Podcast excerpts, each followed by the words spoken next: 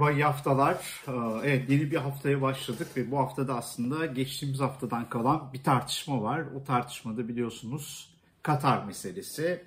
Ee, Katar işte Cuma günü bir açıklama yapıldı ve 11 maddelik işte Türkiye ile e, Katar arasında e, 11 maddelik işte yeni bir işbirliği, uzun vadeli bir işbirliği var ama o ma- e, 11 maddenin içinde sanıyorum en fazla öne çıkan ve hepimizin bütün hafta sonu boyunca tartıştığımız mesele Borsa İstanbul'un %10'unun Katar'a satıldığı. Ee, Katar e, Finans Bankası sanıyorum e, satıldığı yönünde. Tabii bunun üzerinde pek çok tartışma var. Bu tartışmalardan birisi e, hani bu siyasi iktidarın iktidara yakın medyanın daha çok çıktı. İşte hani Türkiye'nin para ihtiyacı var. İşte Katar geliyor niye itiraz ediyorsunuz? İşte Katar atıyorum İngiltere'de ya da Almanya'da alsaydı yine aynı itirazı dile getirir miydiniz şeklinde. Böyle gidiyor aslında bütün bu tartışmalar. Aslında burada mesele birincisi tabii ki şu. Türkiye'nin evet paraya ihtiyacı var, dövize ihtiyacı var çünkü çevrilmesi gereken dış borçları var. Tabii ki yurt dışından e, para gelmesi, Türkiye'ye yatırım gelmesi önemli.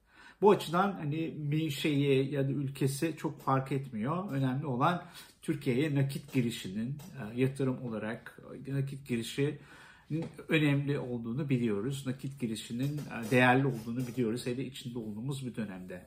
Ama buradaki mesele sadece iki tane mesele var. Bir neden Katar?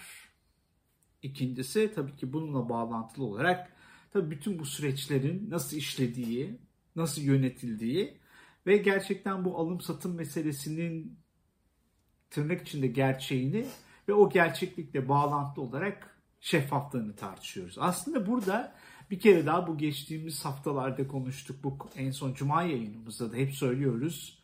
Şeffaflık. Yani diyoruz ki ekonomide de koronayla mücadelede de Türkiye'nin tek bir gücü var. Şeffaf olmak. Bütün hikaye bu. Nitekim Sayın Ekrem İmamoğlu'nun son dönemde hani bu taksicilerle olan meselesi, Kanal İstanbul'daki pozisyonuna baktığımız zaman bütün o siyasetini aslında tek bir şey üzerinden yürütüyor. Şeffaflık. Yani şunu gösteriyor. Biz evet taksicilere 6 bin yeni taksi almak istiyoruz. Trafiği rahatlatmak, bu taksi tekelini bir anlamda kırmak istiyoruz diyor. UKOME'den karşı çıkıyor, karar çıkmıyor. Kim karşı çıkıyor? Siyasi iktidarın üyeleri yani AK Partili ve MHP'li üyeler. Yine devleti temsil eden kişiler. Bakıyorsunuz Kanal İstanbul meselesinde hani büyük bir kitap hazırlanıyor. Bütün bilim insanlarının görüşleri alınıyor. Bu, bu İstanbulluların, Türkiye'lilerin, tüm Türkiye'nin dikkatine sunuluyor. Yani dediğimiz gibi şeffaflık. Şimdi biliyorsunuz bu hani uluslararası kurumlar var. Türkiye'nin yerli, yerini ölçüyor uluslararası endekste. Ve bununla ilgili bir tane de şeffaflıkla ilgili var. Uluslararası Şeffaflık Örgütü'nün ya da derneğinin yaptığı bir araştırma var. Buna 2019 yılı e, verilerine göre çünkü Ocak ayında açıklandı bu. Yine önümüzdeki yılın Ocak ayında da 2020 açıklanacak. Türkiye 2019 raporunda bu şeffaflık algısı konusunda 2 puan düşüyor ve 180 ülke içinde 91. E, sıraya düşüyor. Yani 78'den 91'e düşüyor. Puanı da 41'den 39'a yükseliyor. Bununla ilgili başka bir ilginç veri Türkiye bu e, puan sıralamasıyla Avrupa Birliği üyeleri ülkeleri arasında, OECD ülkeleri arasında sonuncu sırada ve dahası e, bir tarih var. 2012 ile 2019 arasındaki dilimde dilimde en fazla puan kaybeden ve sıralamadaki e, yeri düşen 3 ülkeden birisi. Birinci sırada e, bu Macaristan var. İkinci sırada Türkiye var. Üçüncü sırada da San Luca diye bir ülke varmış o. Ama burada dediğimiz gibi ilk iki yani Macaristan e, ve Türkiye ki Macaristan'da biliyorsunuz uzun yıllardır Orban iktidarda ve Orban'ın işte hani popülizmle çok anıldığını hepimiz biliyoruz. Dolayısıyla da aslında bu şeffaflık konusu bize yani Türkiye'nin bu şeffaflık sıralamasındaki yere, kötü durumu aslında biraz önce tartıştığımız bu Katar meselesiyle, koronayla mücadele meselesiyle de doğrudan bağlantılı. Dolayısıyla da hani burada mesele diğer taraftan bu Katar'la kurulan özel ilişki. Şimdi burada bir soru var şimdi. Şimdi Türkiye'nin evet yani bu geçtiğimiz günlerde önceki gün Halk TV'de katıldığım bir programda bir konuklardan biri söylemişti. Türkiye'de yaşanan ekonomik krizden dolayı Türkiye'deki şirketlerin değeri epey ucuzladı ve bu aslında yabancı yatırımlar için bir alım fırsatı, bir değerlendirme fırsatı. Ve ben de o zaman bu söylemin üzerine şunu söyledim. İyi de dedim.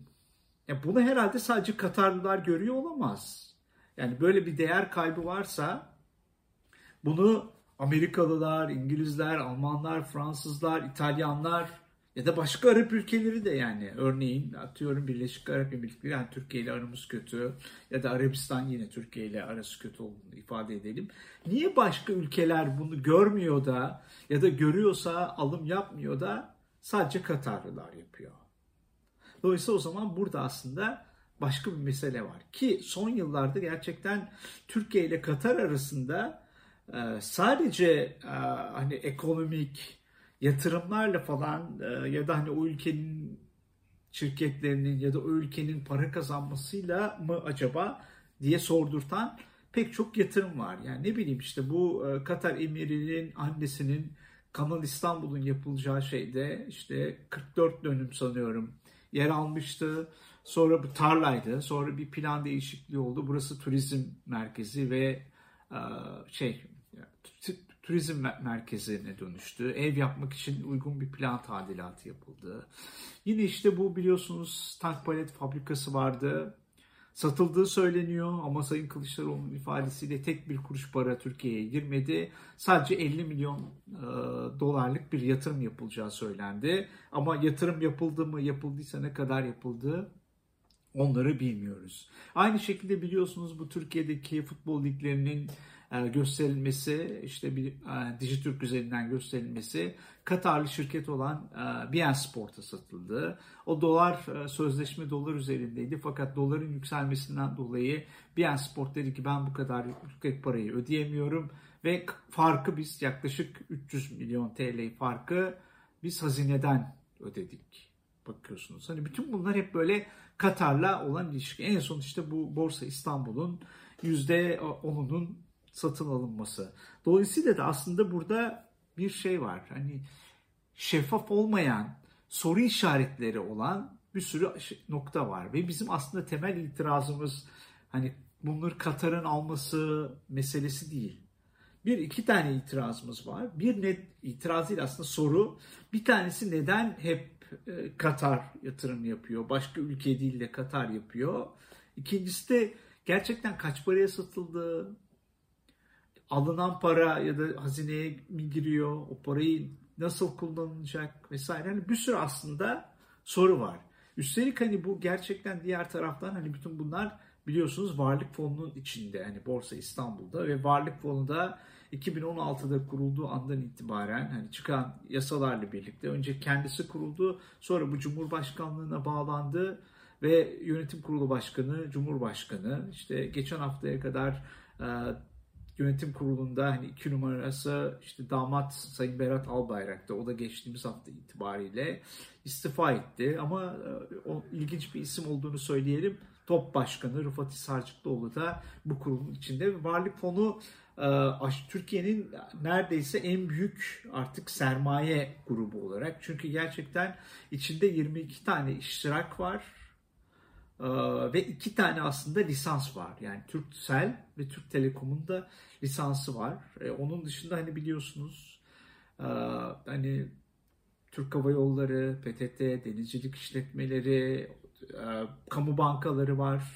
Hani Akbank, şey Halk Bankası, Vakıfbank ve Ziraat Bankası başta olmak üzere Türkiye Sigorta var, e, sigorta fonu var. Yani böyle Türkiye'nin en büyük aslında ekonomik grubu ve baktığınız zaman aslında şirketler varlık fonuna devredildikçe ne yazık ki böyle hani kar eden PTT varlık fonuna devredildikten sonra zarar açıklamaya başladı. Ve Sayıştay denetiminden denetiminin dışında Üç tane diyor ki yasasında ilgili ikinci maddesinde diyor. Merkezden alanlarında uzman, merkezden gönderilen üç denetçi tarafından denetlenir diyor. Bu. Sonra diyor meclis de diyor bu üç denetçinin gönderdiği raporu üzerinden varlık fonunu denetler diyor. Yani gördüğünüz gibi aslında denetim noktasında da gerçekten çok ciddi sıkıntılarımız var. Yani dolayısıyla da aslında burada özetle şunu söylemek istiyoruz. Mesele burada Katar'ın, Amerika'nın ya da başka bir ülkenin Türkiye'ye yatırım yapması meselesi değil. Mesele birincisi bir sürecin nasıl ilerlediği, eğer bu %10 ile ilgili başka teklifler varsa o teklifler nelerdi, yüksek miydi, alçak mıydı, onların şartları neydi? Yani sürecin nasıl işlediğine dair bir sorumuz ve şeffaflık talebimiz var. İkincisi ne kadara satıldı ve eğer bu para alındı mı, alınacak mı, hangi takvimde alınacak, alındığı zaman hazineye mi devredilecek yoksa başka mı? Yani bu konularda bizim aslında hem itirazımız hem de talebimiz var.